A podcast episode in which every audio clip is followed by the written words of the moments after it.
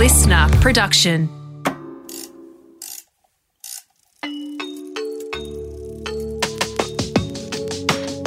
Created for expectant parents, new mums, new grandparents, or women thinking about becoming pregnant. This series guides you through the highs and lows of pregnancy, giving birth, and the complexities of parenting. Welcome to Birth, Baby, and Beyond with midwife Kath Curtin. Midwife Kath, we've been talking over um, consecutive episodes about what to expect when you're when you find out you're pregnant, when you go to the hospital, how your body changes, the birth, um, and we've talked a little bit about what happens um, post having the baby. But how does your life change really when you get home? I think leaving the hospital f- with your first baby is like you're so excited to go home, and then I know myself. I thought, wow, I'm taking this one home. I I have to keep keep parenting this this child, and it really is. There's there's a lot of pressures externally to on on new mothers, but also our own pressure to feed the baby to make sure the baby's well is is up to the mums. And today I've got two lovely luscious ladies with me, two wonderful women, um, Sarah Caval and Virginia Millen, who have got uh, five babies between them. So we're going to, you know, just talk about what it's like taking babies home, how you feel, the demands on a relationship. We all have a level of anxiety and depression and how that affects our parenting and ourselves and how we, you know, we actually have to get through that. It's a bit of a bit of a journey. Yeah, Kath, well, welcome Virginia and Sarah. Um, Sarah, you're a criminal lawyer. Yes. And Virginia, you're a journalist. Yep. So taking these babies home, can I just off off the front foot ask, did it change your lives inexplicably? Yeah, it did. it did. Um, I think it was such a big shift, you know. So, but I had really good advice from one of my friends. She said to me, um, you know, if you get stuck on the couch breastfeeding your new baby for six hours and your husband comes home and you're still in your pajamas, chained to the couch, breastfeeding the child, um, just remember that this is your job now. And so don't feel that you have to do anything else. You just have to be there feeding this baby, putting this baby to sleep, caring for the baby. And that helped me get through those first weeks that were really difficult and massively demanding compared to what my life had been before. What about you, Yeah, Sarah? I, I my oldest is almost nine now, but I just remember in that first month thinking I was living this type of Groundhog Day where every three hours I felt like I was getting run over by a Mack truck and wondering Chasing your tail. and wondering um, won- wondering what how, how how it had come to this, but also that mixed with incredible joy. Um, and incredible fatigue. Yeah. but yeah, not like nothing I had ever imagined. And I, so many mums say to me, no one ever, ever told me it was this hard. And, you know, I've said this a few times through the podcast. Women certainly do tell you it's hard. You, without a doubt, and I know uh, when I educate, I'll say it's very, it's really hard work. It's the hardest work you'll ever do, but you can't understand how hard it is, can you? No, definitely not. I think um, just how consuming caring for a helpless baby is. I think that's what it is. They're just they're so demanding. They need you to do everything for them, and um, put on top of that, you know, you've you've gone through the later stages of pregnancy. I felt really run down towards the end of my pregnancy. I had a cesarean, so you're recovering from the cesarean, um, and you're completely exhausted. You're not sleeping, and you're producing food for this child, and you bug it. and you the responsibility i found that that i'm responsible for this child's life and also the crying. I found the crying really hard. Even though i was experienced and i knew what it's like and i knew babies cried so it was it was okay but it was still hard. Can imagine what it's like for for people who haven't had a criminal lawyer. um, yeah, because you feel like you should be able to meet this baby's needs, and and it is your only job, and and there's something about the kind of uh, be, being unable to read a cry or being un, unable to meet that need. Um, it kind of attacks attacks your whole perception of, of yourself mm. and and it, confidence, doesn't yeah, it? Yeah, totally, totally. And down the track, fast forwarding down the track, that lack of confidence you get in the early days, I think affects you going back to work again. You've sort of you you feel like you've taken a little bit of a a step backwards, don't you? And you, and you think, oh, I'm not as confident as I was before. But once you get back into the workforce, once you start working, you feel great again. But as women, we have to stop work. We have to stop and we have to stay home, which is what we do. But it's it's a tough gig. I think with I'm not back at work yet, and I feel like um, as someone who's on maternity leave, I'm out a lot, and I, I, you know, it's great. I can take my baby out. I take my baby out to sleep while I have a coffee, um, and I get to walk around. I'm outside a lot, but I feel like you're just always on the outside looking in when you've got a little baby. You actually can't go into a lot of places with a stroller. It's not as easy, um, and you're very conscious of your child suddenly, you know, throwing a massive tantrum in the middle of a cafe or in the middle of a store. Um, so there is and a people staring and people it's an staring. interesting stare, yes. isn't it? Yeah. It's yeah. just a st- standstill stare. Yeah. They just stop and stare. Like they've never, ever, ever heard a baby cry. I go up to mothers and I go, You do a lovely job. Keep smiling, take the kid home. But you're doing a marvellous job. That's what you need Yeah. to hear in those situations. And I think as mums and women, we should do that. We should go up and say, "Oh gosh, how you doing?" You know. And and what mothers tend to do is get angry with the child, especially toddlers, because um, when you have a toddler who's like a two year old who can talk really well, they expect them to be able to cope like a 15 year old, and they can't.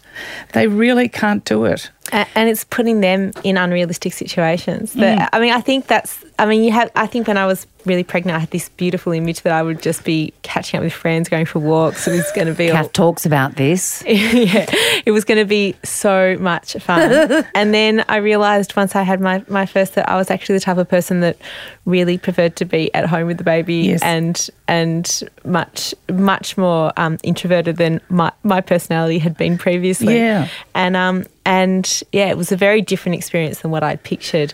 And, and going back to when we come home with a new baby, the visitors that, that, that pour in those early days, we all remember them.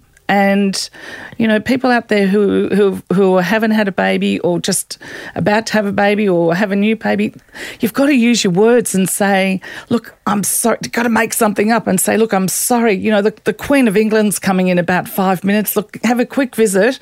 Can you, you know, like here's the baby, then go, and then it's really tough, isn't it? Did you ever did you ever do that or did you feel obliged to accept guests? I, when I was in hospital, I, I had some um, close family coming, which was really nice. But I went and saw Kath, and she looked at me and said, You're exhausted. Cancel all the visitors that are coming this afternoon. Close the curtains, get into bed, give your baby a bottle of formula so that you can get some sleep and your baby is full and and rest and it was amazing advice and I did it was harder once we got home um, and the early days when there were a lot of people coming I was breastfeeding with nipple shields again Kath's advice because um, I had some nipple damage so I was like fumbling nipple Oh, shields It's so over my relaxing in front of your boss, isn't it? You know, getting nipple shields. male on. relatives Oh, your relatives. Oh, what a nipple shield. you know, Madonna. Ma- Madonna, you, Yeah, you those know the cones. yeah, sort of like a very small plastic version of that. Why and and, and just you pop you nipple. pop them over your nipple. Um, a to add length to the nipple because some women have flat or inverted nipples, so a baby can't get onto a nipple and suck. So they're often the difference between breastfeeding and not breastfeeding. They're fantastic. Also, some women have very sore nipples, and um, you know, with the baby sucking and sucking, and they might be bleeding or you know, very very sore. Putting a nipple shield on not only decreases the pain, like in Virginia's case, but once the milk pools in the in the nipple shield, that beautiful breast milk just heals those nipples so quickly. And they they recover, and then you end up getting on the the baby can get onto the breast, and so you know long term breastfeeding is the aim, and um, they work really well. I- I've never even seen them stocked on a shelf. I'll bring Kath. some in for yeah, you. No, that'd be good. good. I, If I, you're wearing them next week, I'll be very. I was going to say I became a champion visitor vetter. Yes. Because with my first baby, of course, I, I said yes to every visitor, and and um, I wasn't in. It wasn't always so great um, because I'm the perpetual host and I didn't want to be rude or impolite to anyone and and um, and Hurt anyone's hurt feelings. anyone's Yeah. feelings, and it, it resulted in no sleep Yeah. for me and a baby that had been cuddled and poked and, Yep. and passed around. It was it wasn't a win win, and but then I had twins. Yes. and and then everyone wanted to see the twins Yeah. because A there's two of them. Yeah. Um, so Boy and a girl. Boy and a girl. So by the time I had my fourth, I was an expert. Uh, I just knew that I didn't want visitors, and We'd I, worked it out, hadn't we, Sarah? It took me. It took me till then, but I, I, I still think of that t- that week, that five days in hospital as the last fantastic holiday I had with, with me and Netflix and Oh, fantastic meals, and, and I just hid in my room and had a great, great festival. of- It's it's it can be great. It's um it's interesting who comes to visit you. I, I often think it's interesting because you can have people who you haven't seen for a long, long, long, long time, friends of friends, friends of your family. They come in and they sit, and it's like, right, what do I talk to you about? So, um, you know, you can always blame the staff and just say, look, visiting hours finish really soon, so you know you need to um, go or you know get your partner to do it. The other thing is the baby's not there to be passed around like pass your parcel. It's just as you said, you're left with a baby that's crying and you know needing feeding or changing whatever and you're left with the baby and the visitors go off these days also it's infection we worry about um, so people do some pretty strange things with babies, like put fingers in their mouth to get them to suck, which is revolting, and um, or kiss them. You know, one guy said, "Oh, my baby was so funny. He sucked my nose." It's like, no, you don't get a baby to suck your nose. Like it's full of germs, and you've, you've got to be careful of things like that. So, so visitors, if they do come in, wash your hands. You know, make sure. But even they don't have, they don't have to have um, hold the baby. So what do you do, Kathy? You just say, "Listen, come for fifteen minutes," and and, and that would be great to see you, but I just need to see you for fifteen minutes. Look, Don't mean to some be people rude. actually say, "Don't come in." You know, especially once you've had your second, third, fourth baby, that they say, "Look, you know." People lose interest too sometimes. A lot of people think that they, they're doing you a favour, don't they? They think, oh, you know, it's exciting, we should turn up. But it's quite okay if you don't have visitors. I don't. But, but then isn't look? uh, Who cares what people think? I But don't then- want to be a Debbie Downer. Well, but you are Yeah, being a yeah. bit of a Debbie Downer, I a know, little bit. yeah. But like, but isn't there the suggestion of like, oh, Sarah and Virginia, like they don't want any visitors. They're being very reclusive. Obviously, not coping with this one. Yeah, probably. uh, no, not shouldn't be insecure well, about I, that. I don't mind about that. I think I think it's actually really important, and actually, I think partners have a really big role to play here Yeah. too, because um, you know there are some fantastic visitors who come with food and help Oh. you unload your dishwasher or you, you know and support you, but you really need to be. Uh, I mean, if you're ever going to be extremely selfish, that's the time to be really self Yeah. self focused Yeah. and work out what's going to get you through the day. And and you know, I mean, there there is time down the track, and and a six week old baby's just as cute as a one week old baby. Yeah, like it's absolutely. And we've got lots of photos. And get get your partner to field the texts and phone calls and organise who's coming when and wind them up when he can tell you're completely exhausted. Because I don't think you have that sleep. capacity, do you, to multi-skill, multitask, you know, when you're tired. Um, both of you had mastitis.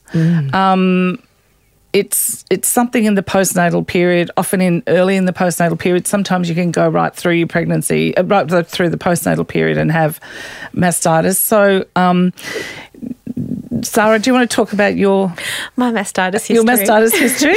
um, yeah, baby number one, I breastfed for 14 months and had about six courses of antibiotics during that time. Mm. I, I was, I became really good at mastitis. It was one of my skills. What's the pain like? Can I just? It what are we talking? feels like getting a really quick flu, Mm. like and high temperature, Headache. headache. Hi- Headache's And- often the, uh, the the first symptom, and it's Yeah. one of those really bad headaches. And a lot of people just think, oh, they're getting a headache, and they might have a bit of a scratchy throat.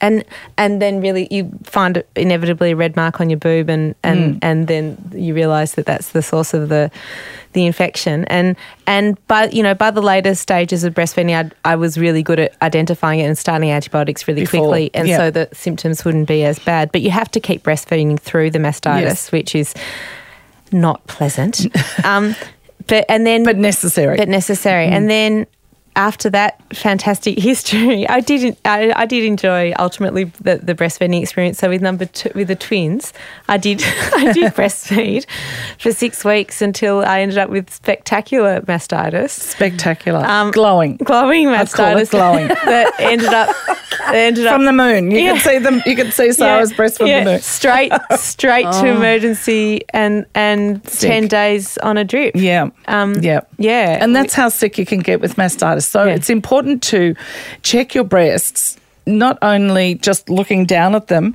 get a mirror and have a look underneath. Um, don't keep touching the area that has mastitis. Don't you really don't need to massage. And I know a lot of people are into massaging. I'm not into massaging breasts at all with mastitis. Did either of you do that?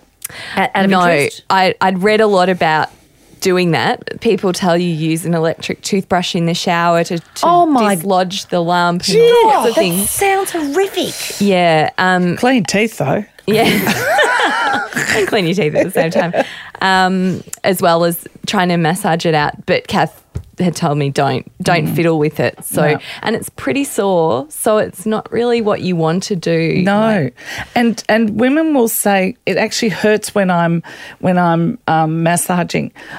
I, I can remember one woman coming to see me, and I had to sort of you know pretend I wasn't looking at what I was looking at because I said, "Oh my goodness, what what happened?" And a midwife had had her fist like pressing into oh. her breast, and I said, "You got to say stop." She said, "In the end, I just like grabbed her hand and said, enough."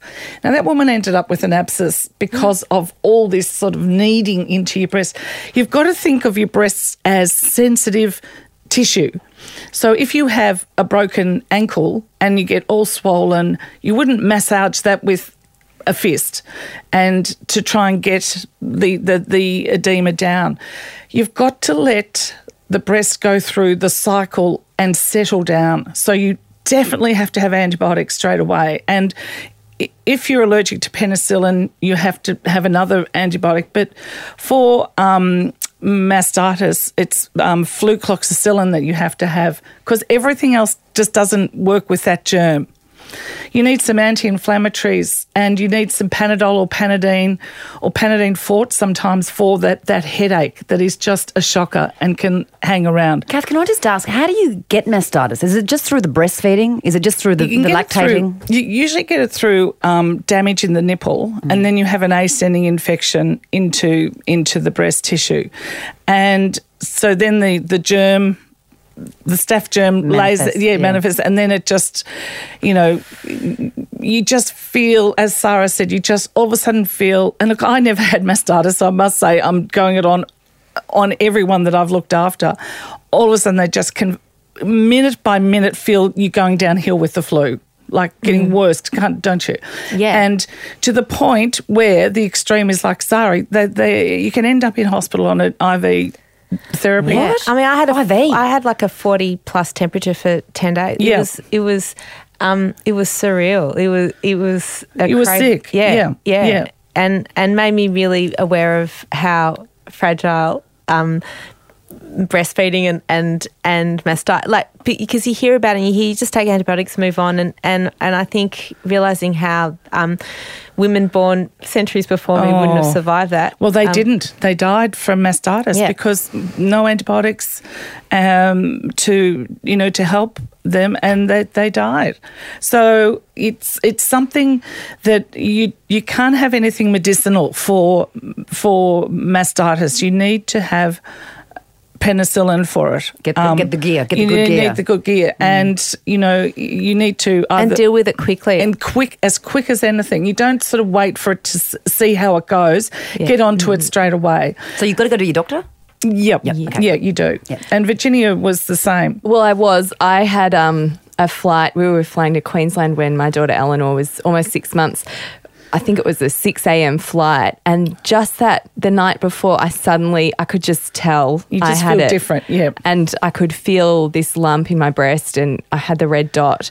And um, I said to my husband, "Nah, maybe I should sleep on it. And he said, knowing Kath's advice, do not. We have to call a doctor now. And I did get onto the antibiotics straight away, but even I'd only had one, and um, through the night I could feel myself, Yep. You know, overheating and So when you start the antibiotics, it actually takes 24 hours of um, antibiotic therapy for you to start to feel better. It, it doesn't like cure it straight away. You must finish the whole course of antibiotics.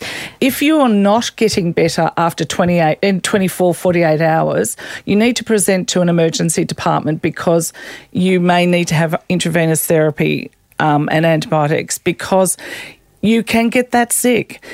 You also have to keep feeding the baby. So you need you need the village to move in.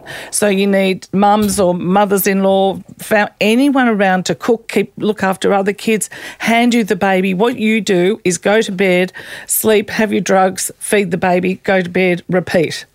So we've talked in other episodes, Kath, specifically about um, you know the, the the debate, the breastfeeding or bottle feeding, and we've gone into depth in, Yep. in those episodes. But can I ask how it affected both of you? Like, did you struggle with the breastfeeding? Did you have a problem giving a bottle? Did you? How did you approach it? I, I didn't struggle with breastfeeding, but when um, we were in hospital, we went and saw Kath. So Eleanor, my daughter, was only a few days old. Um, you know, she wasn't having very heavy nappies. Her nappies weren't very wet. And Kath said, look, she needs more fluid. And she was feeding constantly. And I was very tired. Um, so Kath said, just, just give her a bottle of formula. And it was something that intellectually I was okay with, but emotionally it, it was a bit of a battle to come Yeah, around to giving her some formula. And as um, she got older in those first weeks, um, she would cluster feed. So she just fed from one side to the other, back and forth, back and forth. I was just sitting on a couch for hours feeding her and feeling very drained. Um, and Kath would keep checking in with me and would often say, you know, just give her a bottle of formula and, and go and have a rest and go to the toilet. And, Yeah. um, and for me, it, it, uh, I think because um, also because I had a cesarean, um, I really wanted to breastfeed my daughter. Um, I felt that was one way I could sort of give her the my antibodies and microbes that I couldn't give her during birth. Um, so it was very important to me to breastfeed. Um, but I do think I needed that backup. Um, And as into the nights, my husband would do a bottle at 10 o'clock following um, Kath's bath bottle in bed. And that gave me a chance to go to sleep for a couple of, get some solid hours of sleep. And it was really, really good. And just onto that um, bath bottle in bed, I get mixed up myself. You know, a lot of women will say, what happens to the feed after the bath? Now, prior to the bath, say from 6 p.m. to 9 o'clock or 9.30, you're breastfeeding the baby. Then the baby has a little um, rest. And then you breastfeed again, and maybe a little tummy time and back time. Then breastfeeding again, and that keeps going on until nine o'clock. So, so you're really working your breasts really well. And by ten o'clock, you're fine to go to bed, or nine o'clock. And your partner documented that if women have a physical and emotional break from their baby, they actually feel better and do better.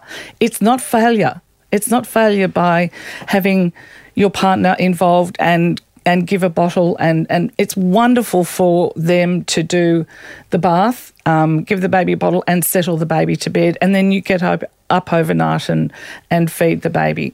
So you you because your brain doesn't know that the baby has had a bottle of formula, it's not going to go, oh my God, I've missed a feed. So it doesn't work like that. Whereas a lot of women worry that that's how it's it's going to be seen, or the baby's going to miss a feed, or the or, or your breasts are going to explode, or something like that. Yeah. So dramatic. But with breastfeeding, for some women, it's so easy. It's just easy, and no mastitis, they can feed right through, and they have a, enough milk, and the baby puts on weight. No that's, issues. That, no issues, No and that's great. For a lot of people, it's really hard work, you know, and um, especially if you take into account how you're feeling emotionally. Breastfeeding, I know, puts an added layer of tiredness on you. It just does. You're feeding a child, and as the baby's growing up and putting on weight, you know your body is feeding that baby. So you found it helpful, Virginia, just to have that break to recoup. Oh, absolutely. Because it meant that I could get a block of sleep of about four hours. With which a newborn with a newborn is just almost impossible to do, and um, I, so I think the next time I'd get up would be about one or two in the morning, and I could do those next couple of overnight feeds um, with with interrupted sleep, and then get through the day again. And I'd really look forward to that time, and I'd have a bit of time to read a book, which I couldn't um, do with with Eleanor in my arms, um, and just have a, a little bit of Virginia time, which Yeah. was really a big I think change. it's great. I think it's very important because that has, and that's that's why I invented that pr- program for mums because, you know, uh, years ago, it was just women just did it and that was it. There was no help. As in helping with the with the bath, and you put the baby to bed, and, and it was the job, and that's fine.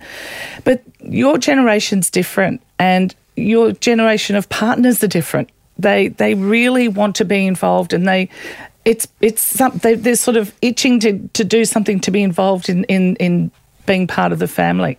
Um, yeah, I, I think when it's good, it's really, really good, and when it's bad, it's horrid. And I think that I was with my first, as I said, I, I did have mastitis a lot of the time, but I also enjoyed the relationship and the closeness, and I loved that feeling of. Um, you know, also post cesarean, but but really wanting to be needed, and and it's a really sweet, you know, intimate time, um, and and so I did enjoy it. And I remember Kath telling me to, to try formula, you know, the, the ten o'clock feed, and I remember trying it once, and she actually slept really really well. And I woke up in the middle of the night going, "What have I done? I've drugged my baby. I drugged her, and I never did it again." Which no, and then like I mean, I really just had this obsession in my mind that sh- that the only thing that she should have is breast milk, and Yeah. and I don't even know where it came from, but it was I was really fixated on that, and and um and you know we got through, Mm. and then then I had the twins, and then I had the mastitis, and and breastfeeding wasn't an option after No. that. I, I I totally lost my milk supply, which I was happy about, Mm. and um, Yeah. after the mastitis, I and and I knew that I didn't want to spend the rest of um my the year But you'd had about. mastitis earlier with the twins. Yeah. You had you had it,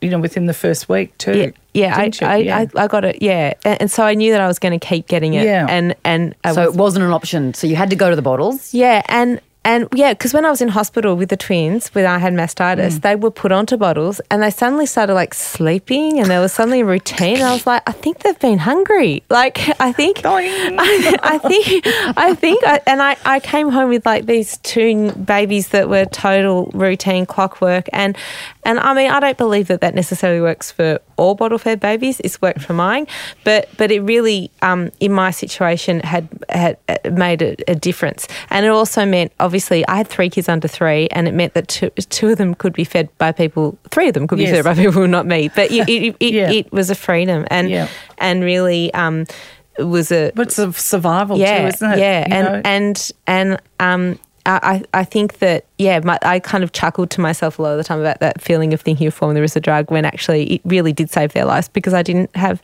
an alternative. And, Yeah. and um, and then with my fourth one, I was on medication, so I decided, uh, you know, tierily to to just bottle feed. And and again, like you know, my hormones were working against me in the, that latter month of pregnancy. When and I, I kind of would say to Kath, I I think, I'm, I'm, going to. I think I I'm might gonna try. I'm like, okay, back room. Come in the back room. I might go off my medication. I just might try. No. it might be okay. And and and actually, um, you know, I, I I did find the kind of first five days in hospital really hard to not to Yeah. not breastfeed. And this beautiful um, midwife who I'd had with my first, who, who knew me quite well, came in and said, "Why are you crying? Why are you crying, Sarah?" And I said, "You know, because I'm not, I'm not breastfeeding." And she said, "Oh, you got the happiest baby on the ward. Your baby's the only one not crying. You're crying. You're crying for you, not for your baby." And it just really helped me kind of realize it was my grief that the Yeah. baby was actually fine. Yeah. Her needs were being met. Yes. Oh, that's a good point. and, and- she is a star. Yeah. She's, oh, my sh- gosh. She she she She's got everything. yeah. Yeah, yeah, yeah. But the the pressure on mothers, especially new mothers, to breastfeed is immense, and um, I think it it helps to have a voice in your head who's saying, you know, it's okay to use a bit of formula. It's not going to hurt your baby. It didn't hurt my baby. It was great for her. It was great for me. It was great for my husband. He still does the bath um, ten months later, which is still great for me. so um, yeah, it's a it's it's fantastic to use it, and it, there's it's not poisonous. No, it's not. It's not. It's food made for baby. And you know, I do get a lot of flack because I I say you can use formula, but it's it's. I'm a professional and I know it's okay and it's safe. If you have a baby that is born of a diabetic mother and they have a very low blood sugar, the first thing the medical profession do, midwives and doctors, is order the baby some formula. Preemie babies, sometimes their first food is is formula. So it's you know we've got this we've got this crazy sort of conversation going on out there. It's okay for you, but you know you shouldn't do it, and, and you should feel guilty, but you're not allowed. You're you're allowed to to to give the baby formula. If- If you're listening out there and you actually want to go in and learn a little bit more about the, the breastfeeding or the bottle feeding, or you want to hear some more information, go and listen to Kath's episode on bottle feeding with uh, Madeline Morris. That might be something that you'd be interested Yeah, in to get a yeah. more. So it's um, it, it is fed is best. You know, we know breast is best. We- We've got that, and I think that's really fantastic because we have got.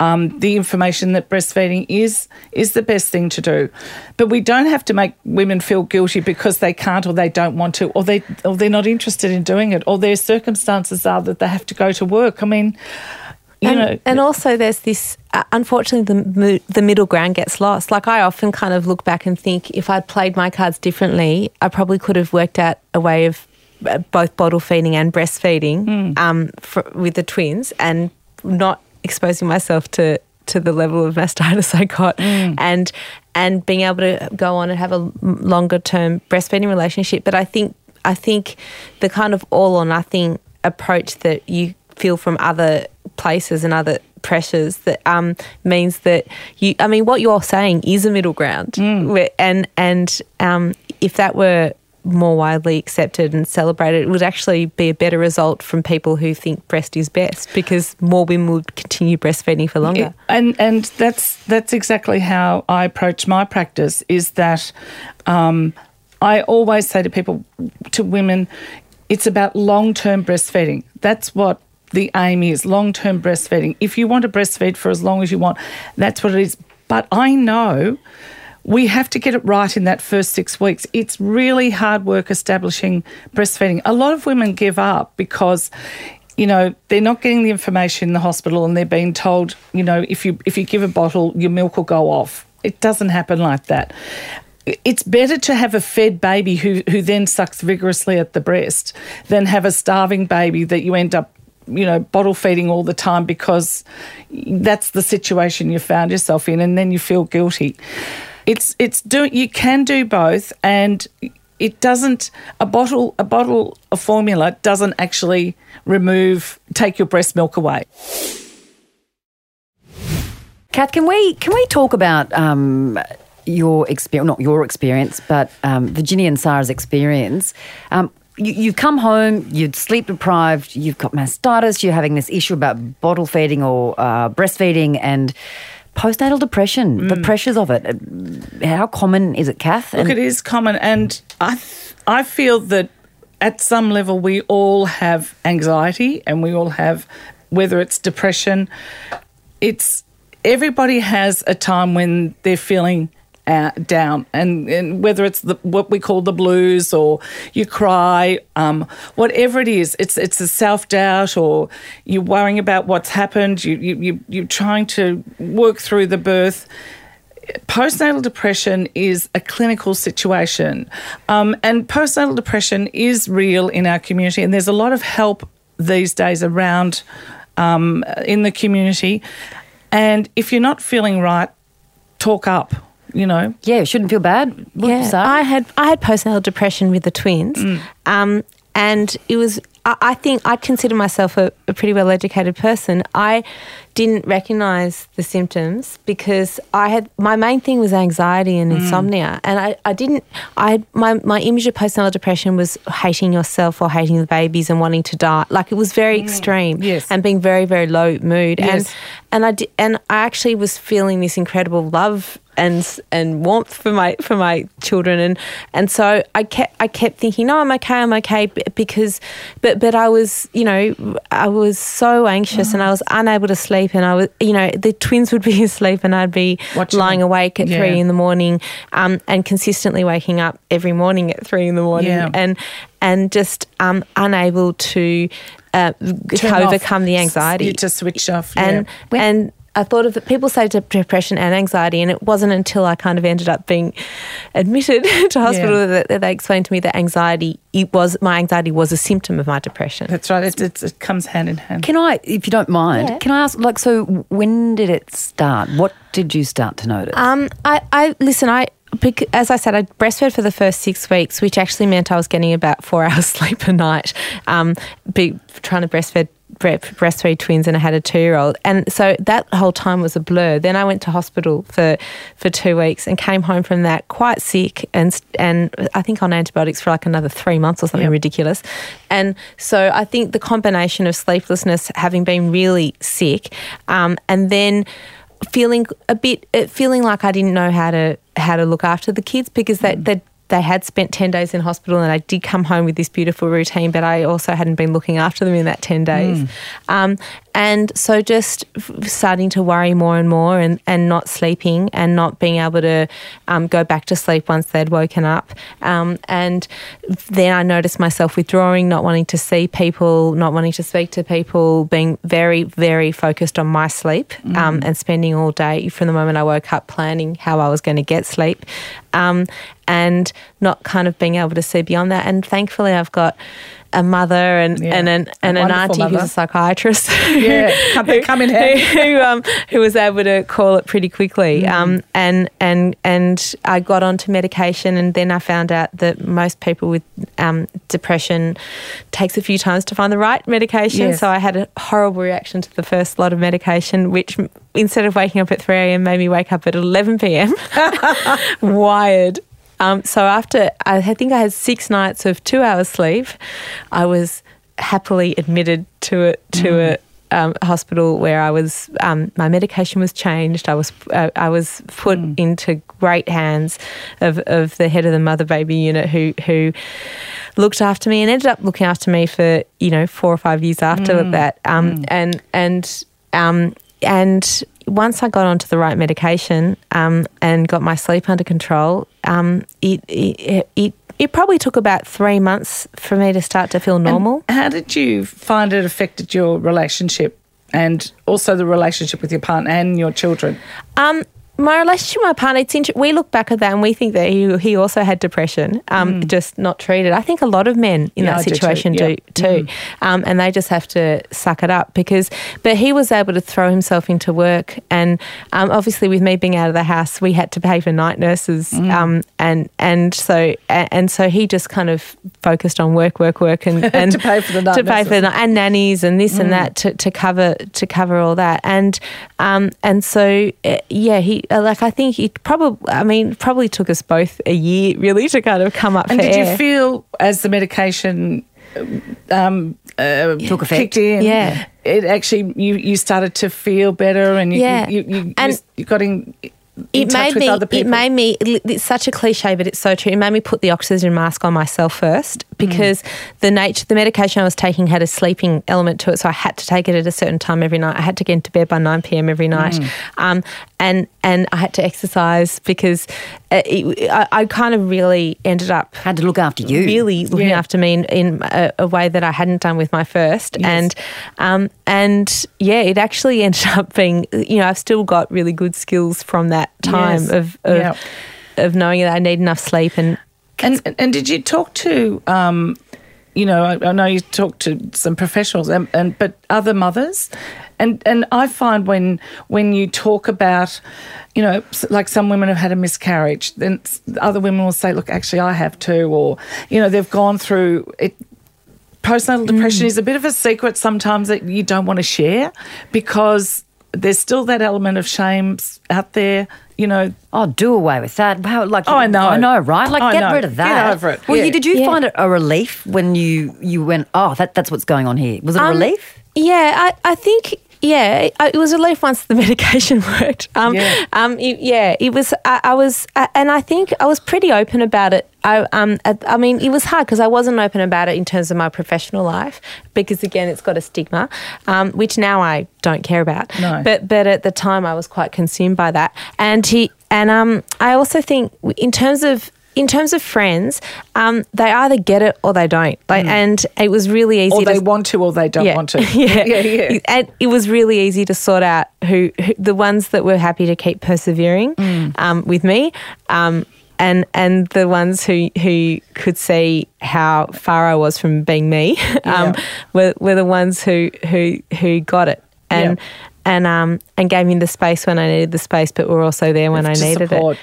But um, but I think I mean, listen, I, I because I'm open about it, I've had a lot of other mothers come to me and, and speak about ways to deal with it, and but but it really does have a lot of secrecy about it. And there are, there's basic things like people go get treated by their GP with medication, but I mean, I, I had therapy, which was mm. fantastic, ongoing support to manage anxiety. I saw my psychiatrist manage my medication, and then when I decided to go and have a, a fourth child, he kept me on my medication because all the data shows that it's actually much better to stay on medication. It's really important. You don't have to come off your medication to have a baby. And we have a lot of women who are on medication and pregnant, but we know that if you if you're not on your medication and you have a history of anxiety or depression, it tends to creep in and creep in and creep in. And by 20 weeks pregnant, it things start to blow up and then we have to you know Be you- you, need to see you need to be reactive and, and go and see someone. It's it's okay to be on medication. A lot of women are on medication and pregnant. But anecdotally, I think a lot of GPs that f- just from friends take people off absolutely. medication bef- before they're pregnant or, Yep. or as soon as they get pregnant because it's not known. The data isn't known, mm. and and. Um, I just think it, it expose, you know, m- oxygen mask onto yourself first, That's- and that's I haven't heard that other than Yeah. on the airplane yeah. when those yellow things When we're are going down. But you know, my fourth child has been just a delight. Like she's Oh my God, she's gorgeous. And I, I mean, she was calm. She's not. She's now a toddler. She's not calm now. But I kept thinking in that first year, I think it's all the medication. Like I think, I think this is what I should have done. The whole with all the others. But I she sh- didn't have any well you know, but I know, I know, and Yeah. I know that doesn't make sense because it doesn't No. really translate through the placenta. But I was like, how did I get such a chilled out bubba who's But- happy and but how did you feel parenting her comparing Oh, it was a yeah dream. It Yeah. was it was it was hilarious. Like it was I was kind of like I I used people would meet me they'd say I love my newborn. I just love newborns and I think you must be on crack. Like like I want four children. I don't want four babies. Like and and then I then I was one of the I had a I, my my kid slept through really through at 7 weeks. Like not that What? not right not when they lie and say that they're sleeping through. She actually did it. Yeah. And I was like, of course you love a newborn if you're getting sleep. Yeah, Like you love everyone Virginia, have, you- have you had any experience with, with postnatal depression? No, I did. I haven't, and I didn't. But um, in those first weeks, I was. I felt very emotional, and I remember there was one day um, where my daughter. Who had a bit of reflux, so she was crying constantly, and we didn't know what to do. The cries were just cutting through me, and my parents were over, which was really helpful. Um, and my husband was taking over because I was ha- I was just I was just weeping, just weeping. Um, I didn't know what to do. I felt like um, I, I wasn't caring for her properly, and so I, I definitely. I mean, I, I didn't have anything long term, but I feel like I There were degrees. some, yeah, a little bit of it, and it's those hormonal shifts, I suppose, in the first Oh, weeks look, I that really, really do. throw I think you. we all have that at some level. And, you know, I often draw a little diagram for women saying if, if you know, there's zero and there's a hundred, somewhere along the line, we all we all sit, whether it's one or whether it's a hundred. That's where we we all feel we have to have some reaction to birth and to new parenting. It's just normal to do that. Now, whether it ends up being depression, a lot of it if you if you carry anxiety and have clinical anxiety and or depression before you come into the pregnancy, it just it just bubbles away. Do you know the other thing? I think that um, I had a real martyr attitude towards sleep, and I think a lot of people do because you think it's my job to be up with the baby. Like I'm not working, and I have friends who actually who have who really cope well with not much sleep, and and don't find that that kind of newborn thing as traumatic as as I did. And now I'm really clear like when when I when new mothers say oh, I'm tired but I'm okay I'm kind of really empower them to say you know it's actually okay to really value sleep and um and to then use r- routine and other techniques to try and get your child into sleep. Because I was so conscious that that my sleep really is important and mm. I don't function without sleep and I think a lot of women don't function without sleep Well, I'm so glad that you said that. I had a conversation with Kath and she explained it to I need eight hours of sleep. I know that sounds ridiculous, but I mm. operate on that. Mm. Anything short of that, I'm an animal. It's just so hard to operate. So the concept of this four hours a night and it's fine, it's just, it's no, it's, torture. it's it's not it's not fine. Four No, hours not, a night and then having to get up and care for a helpless being is not fine. And if if you're in that situation, um, you know you need to get help or really rely on your partner to do some of the night um, shifts as well, um, because you can't then do a full day with a baby that's crying at you and needs you constantly. Mm. And yeah, no. the, the the other thing I find working with a lot of women is that they actually can't switch off. You know, it's it's easy for us to say go and have a sleep when the baby sleeps, and I was the same. To actually turn my head off what's going on inside, and so back 24 years ago, I used to listen to meditation, and um, I would find that it was enough bored me to snores actually. No it didn't. It was fantastic and i went i used to have that really deep power nap even if it was for 15 minutes and i found that just helped me. Now with the world of podcasts there is everything out there and i talk to mums and i go get your get your phone. Find a find a meditation. There's heaps of meditation out there. Or or listen to a podcast. Anything. Talkback radio anything. Switch off. switch off. Have someone else that you're listening to because your mind will slow down and you will have a rest. And and it's not the be all and end all but it's part of training yourself to to switch off.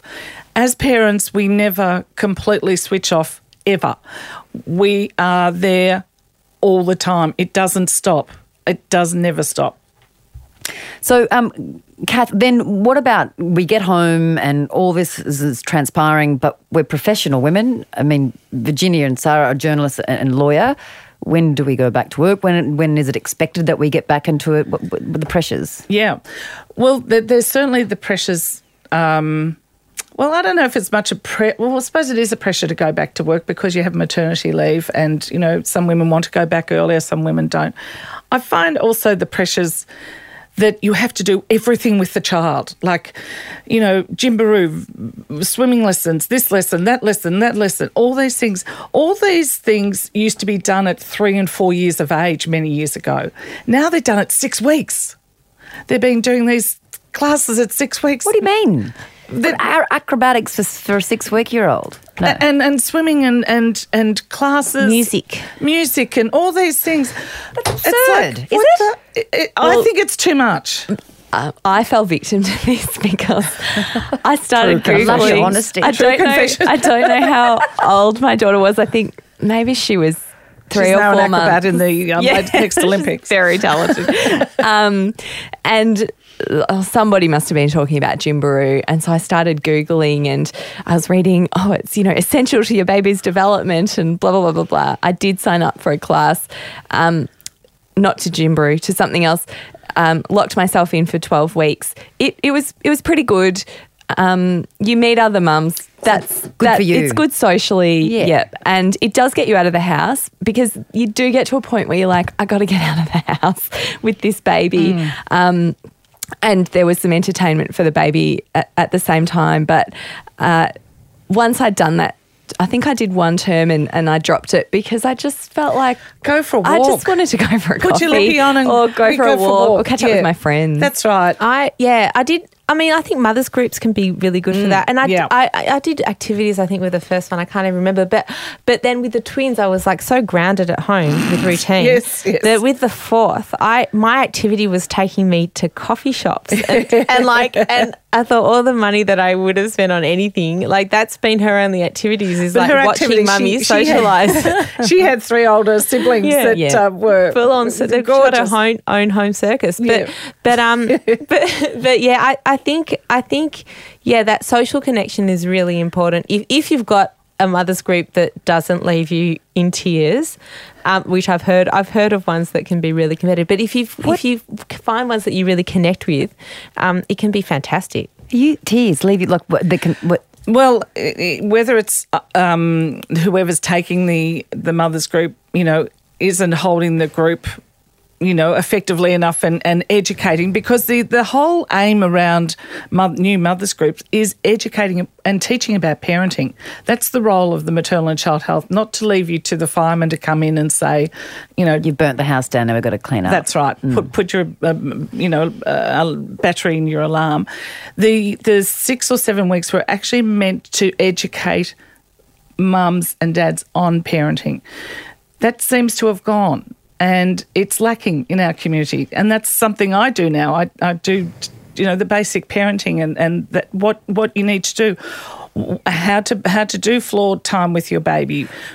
So um, But they can be. Com- what you're saying, um, Sarah, is that they can be competitive and Yeah. Or the disturbing. women, yeah. I mean, I, I was fortunate with my council mothers group. I still got some lovely Yeah. connections from that, so I don't want to slander them. But but I ha- I mean, there's definitely I mean that feeling of like ha- that other baby's sleeping through the night. Why isn't my baby? What am I doing wrong?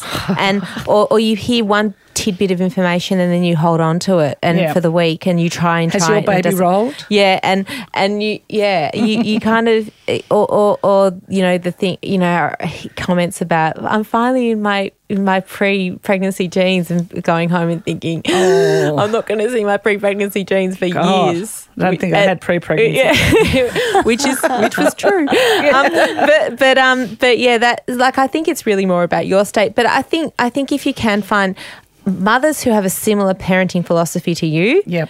um, is really important and just to go for a walk Yeah. and chat. Yeah. Yeah. What about you, Virginia? Well, I was also fortunate. Um, I have a lovely group of um, mums, but I've since left my council area, so um, I kind of feel like I have to rebuild a little community around me.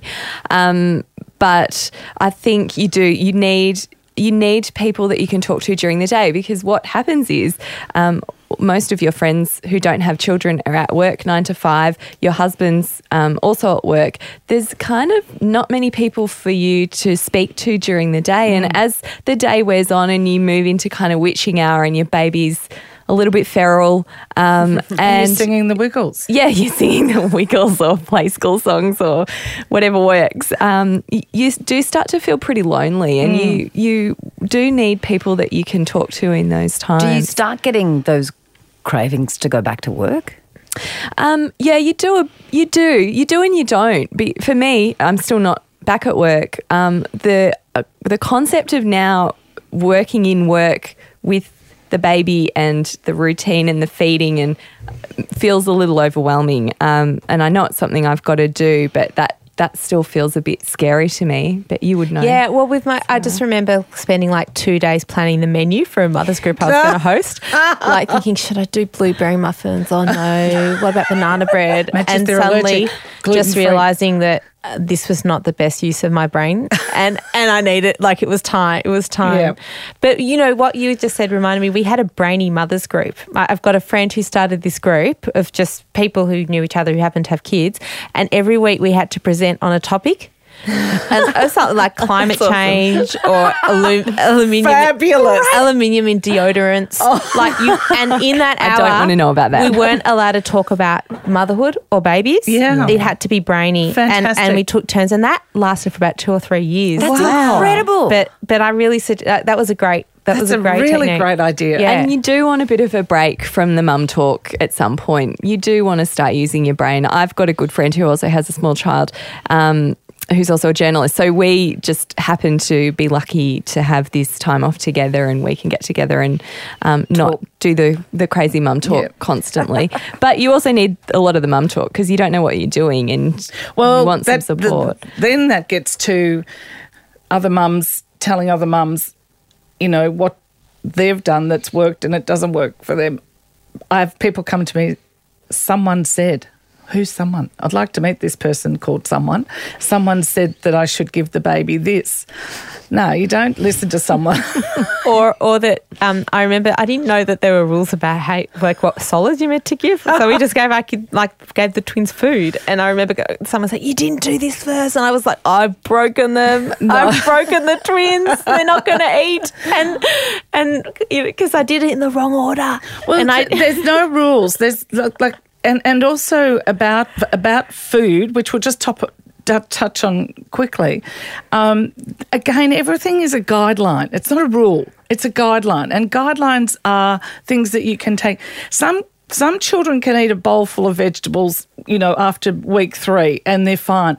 Other children cannot take thickened food and they have to have puree for a little while. It's just who they are.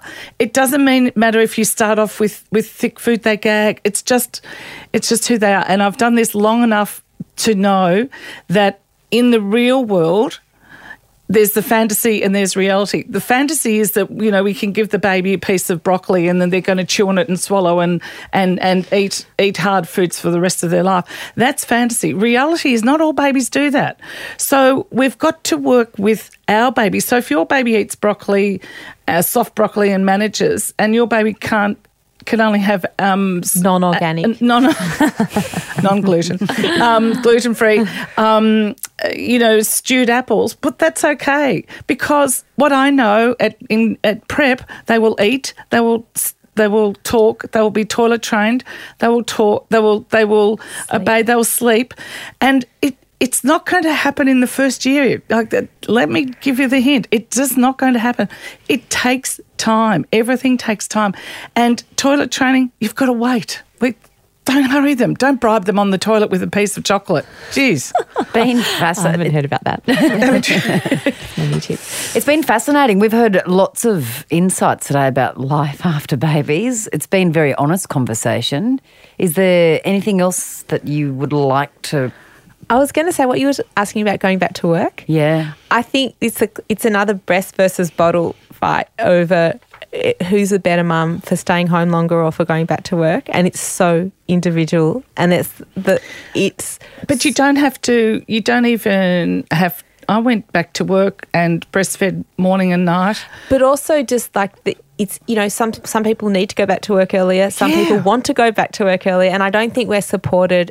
As women, to, I, I think there's that notion of oh, why do you want to be away from your baby? So the judgment. Yeah, mm. and and I think I think there needs to be support both ways. Yes, and the, the, the some of the best people in the workplace are mothers, part time who work part time.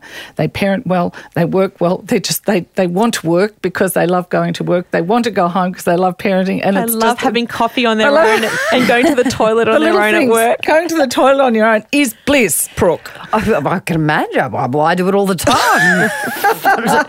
can I say though, like there was this theory when I was, you know, growing up, and uh, certainly during young adulthood, it was kind of like, you girls, you can do anything. Like, go, you can do everything and anything. And so, when you become mothers, and as you aptly explained and shared, there are all all that stuff is happening, and there's all those pressures. Is there that kind of? Do you think some of us suffer from that um, idea that? I can do everything, therefore I must do everything. I must have the baby, and I, I must be a great mother, and I must go back to work, and And I could do it the best. and and I must have an absolute bloody breakdown. and obviously. all at once. All at once. Yeah, so I Yeah. mean, I mean that's completely unreasonable, isn't it? I mean, for some people, if it works, great, but is it? I think it is unreasonable. Yeah, Yeah. I think so. You're being honest. I- yeah, I think. Um, I think you know we're women. We're multifaceted. We have lots of different interests and passions, and um, we want to pursue those. But um, yeah, I, I don't see why we should pressure ourselves to that extent that we're on the verge of of breakdown. Breakdown. And also, it's a tango. Like you're dancing with a baby. Like the baby might be the type of baby that lets that that, that, that lets you sleep and lets you be more, a more functional member of society, or it might be a baby that really needs you and your boobs and Yeah. and your presence and. All and babies are different, even with four Yeah, children. yeah. And You've you got just don't know. Four different children. Yep, you just don't know until until, yeah. until they come out and let you know. And Yeah. and if you're in a privileged position where you can, you know, have agency about at what point you do go back or what point you juggle all the balls, you can. But there's, I mean, the good thing about having babies is they get bigger and bigger and bigger, and you Yeah. realize that you get more and more time, and you can do more and more. And takes about 24 years. yeah, My Great. son's 24. great. Everyone's fallen off their couch. It's been fantastic. Um, Kath, Thanks, Sarah, ladies. Virginia, thanks so much for your insights about uh, life after having babies. From what, what was it? Lactating luscious ladies to life after babies, you know? well, thank you for sharing your stories. Thank you. Thank you. Thank you, midwife Great. Kath. Thanks, ladies. This has been Birth, Baby and Beyond with midwife Kath Curtin. Executive producer is Brooke Carrigan. Audio production by Darcy Thompson. And music by Matt Nikolic. Listener.